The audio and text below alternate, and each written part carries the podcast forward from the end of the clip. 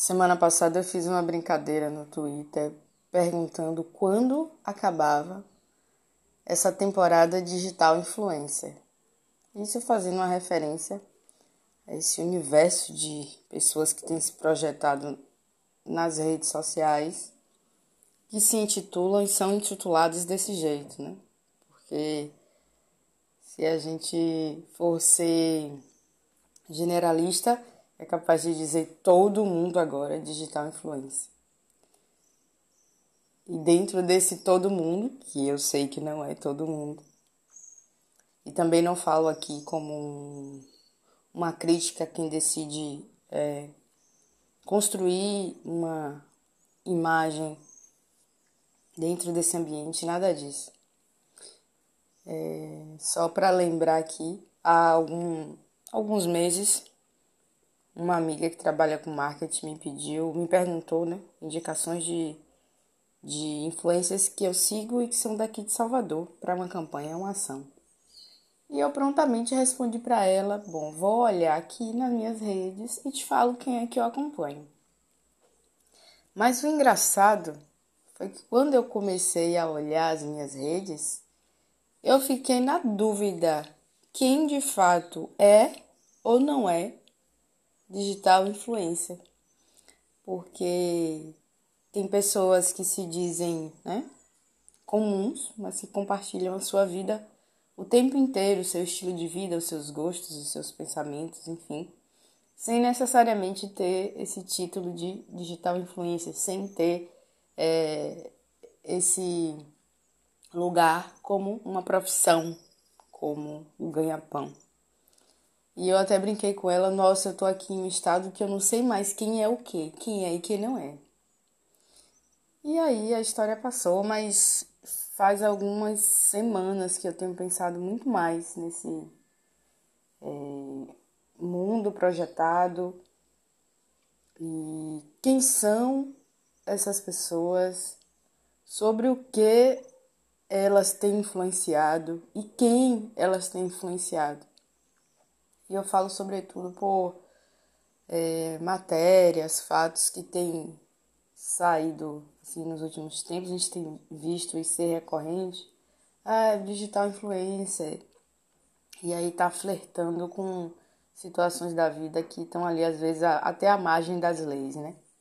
E hoje, é, propriamente, teve um caso aqui na Bahia de duas mulheres que trabalham nas redes sociais, que se dizem empresárias e também influência desse mundo da moda, que foram presas, estavam numa pousada com seus companheiros, com seus parceiros, uma pousada de luxo, e esses caras, até que a investigação prove o contrário, tem, eles têm uma relação com o tráfico de drogas, com o crime organizado. Enfim, nessa operação policial, os caras foram mortos e, segundo a polícia, elas tentaram fugir em uma picape e aí encontrou arma, droga, enfim, esse script que a gente já conhece e já cansa de ouvir, enfim. Mas o que eu fiquei realmente pensando foi, de novo, veio essa marca, né? Digital influencer, blogueira, e novamente eu voltei com as minhas reflexões de quem são essas pessoas, quem são as referências dessas pessoas, sobre o que e a quem elas estão influenciando. Já que a gente percebe também que acaba vendo, né? Sobretudo os mais jovens sendo influenciados em relação a coisas assim que não agregam muito. E aí eu vou de novo aqui registrar que não é uma criminalização da profissão, é só uma leitura sobre esse comum que tem sido dizer, identificar alguém ou se autoprojetar como digital influencer. E aí desses, dessas notícias todas de hoje, eu vi vários comentários, porque eu tenho essa péssima mania de ler comentários. Mas li vários que dizem, é, travestido de luxo, mas está no crime. Coisas desse tipo, nessa linha, né? Mas eu não, não estava aqui com as vozes da minha cabeça pensando nessa linha, porque realmente a minha ideia não é criminalizar. Até porque não é A mais B com resultado fechado, né? De dizer quem tem ou não tem qualquer tipo de relação com qualquer situação que está lá à margem, enfim, da lei. Mas realmente pensar assim como hoje a gente está sendo influenciado. Porque a gente já tem um contexto social que é meio doentio.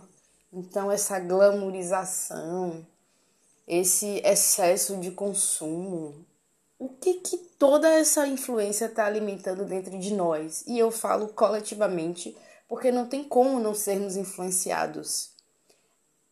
Eu leio como um comportamento social coletivo. E aí a gente tem até, às vezes, até é, é, profissionais de outras áreas que sentem ali a necessidade, na verdade, quase uma obrigação de se aventurar, né? De obrigatoriamente se é, inserir nesse universo todo de todas as redes sociais para não deixar de existir, entre aspas. Então, que necessidade é essa? Que lugar é esse que nós só existimos se estivermos sendo vistos, acompanhados, comentados o tempo inteiro? Deixando de lado aquela ideia de que, no fundo, no fundo, a gente sabe que as redes sociais são apenas uma parte da vida de alguém. Existe ali, por exemplo, no, né, no Instagram, uma quantidade limite de stories que podem ser publicadas no dia e cada história tem 15 segundos. Então, se você for somar ali, dá quanto tempo do dia de alguém? 10 minutos? 20 minutos? Eu não tenho essa resposta. Mas eu sei que é menos de uma hora. Então, que necessidade é essa que a gente está fomentando de ser louvado o tempo inteiro? E a gente não precisa ir muito para continuar olhando com atenção e reflexão para esse mundo todo, né? Recentemente a gente teve o caso do Givaldo, que era um homem em situação de, de rua, na cidade de Plana, Planaltina, né, no Distrito Federal. A primeira notícia que surgiu, que foi encarada como gargalhada até, né? Já aí um pouquinho desse sadismo social compartilhado, aceito, que a gente vai consumindo muitas vezes até mesmo sem perceber, ou percebendo ou fomentando. Então a primeira notícia, a primeira informação foi de que ele tinha sido agredido. Nossa, um, um homem em situação de rua, e a gente convenciona dizer um morador de rua como se isso fosse a coisa mais natural. É, um homem em situação de rua com uma mulher que é casada, que tem. E a gente sabe tudo que, que se envolve que traz, né? De forma sádica.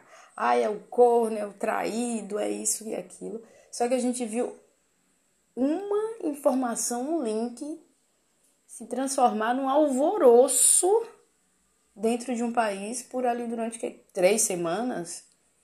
Ou, ou mais que isso, pelo menos até o final aí do mês de março. E a situação ser abordada de formas, de formas assim completamente enviesadas e atravessadas, e tudo que foi deixado de fora foram os ganhos de reflexão social que a gente poderia ter com esse caso. Primeiro, sei lá, poderíamos refletir o que, que leva uma pessoa a estar em situação de rua, por que, que aquele homem e tantos outros milhares de brasileiros estão nessa situação. O que é que falta é uma condição emocional, é uma condição psíquica, é, é o social somente. O que é que está envolvendo aí? Qual o papel do Estado nisso? Qual o papel, qual a nossa responsabilidade como pessoas que integram mesmo essa sociedade brasileira, enfim. A condição da mulher, a condição do esposo, enfim, uma infinidade de coisas que a gente poderia ter trabalhado, refletido, se melhorado, mas escolhemos o escárnio, né? E a situação foi assim de uma escalada a chegar ao que hoje se vê, que é o cara em status de celebridade. O que é que a gente está celebrando, né? O que é que a gente está jogando luz? E o que é que esse lugar que a gente está jogando luz traz? Social e pessoalmente falando, pensando, sabe? Eu sou uma pessoa que eu acredito mesmo profundamente.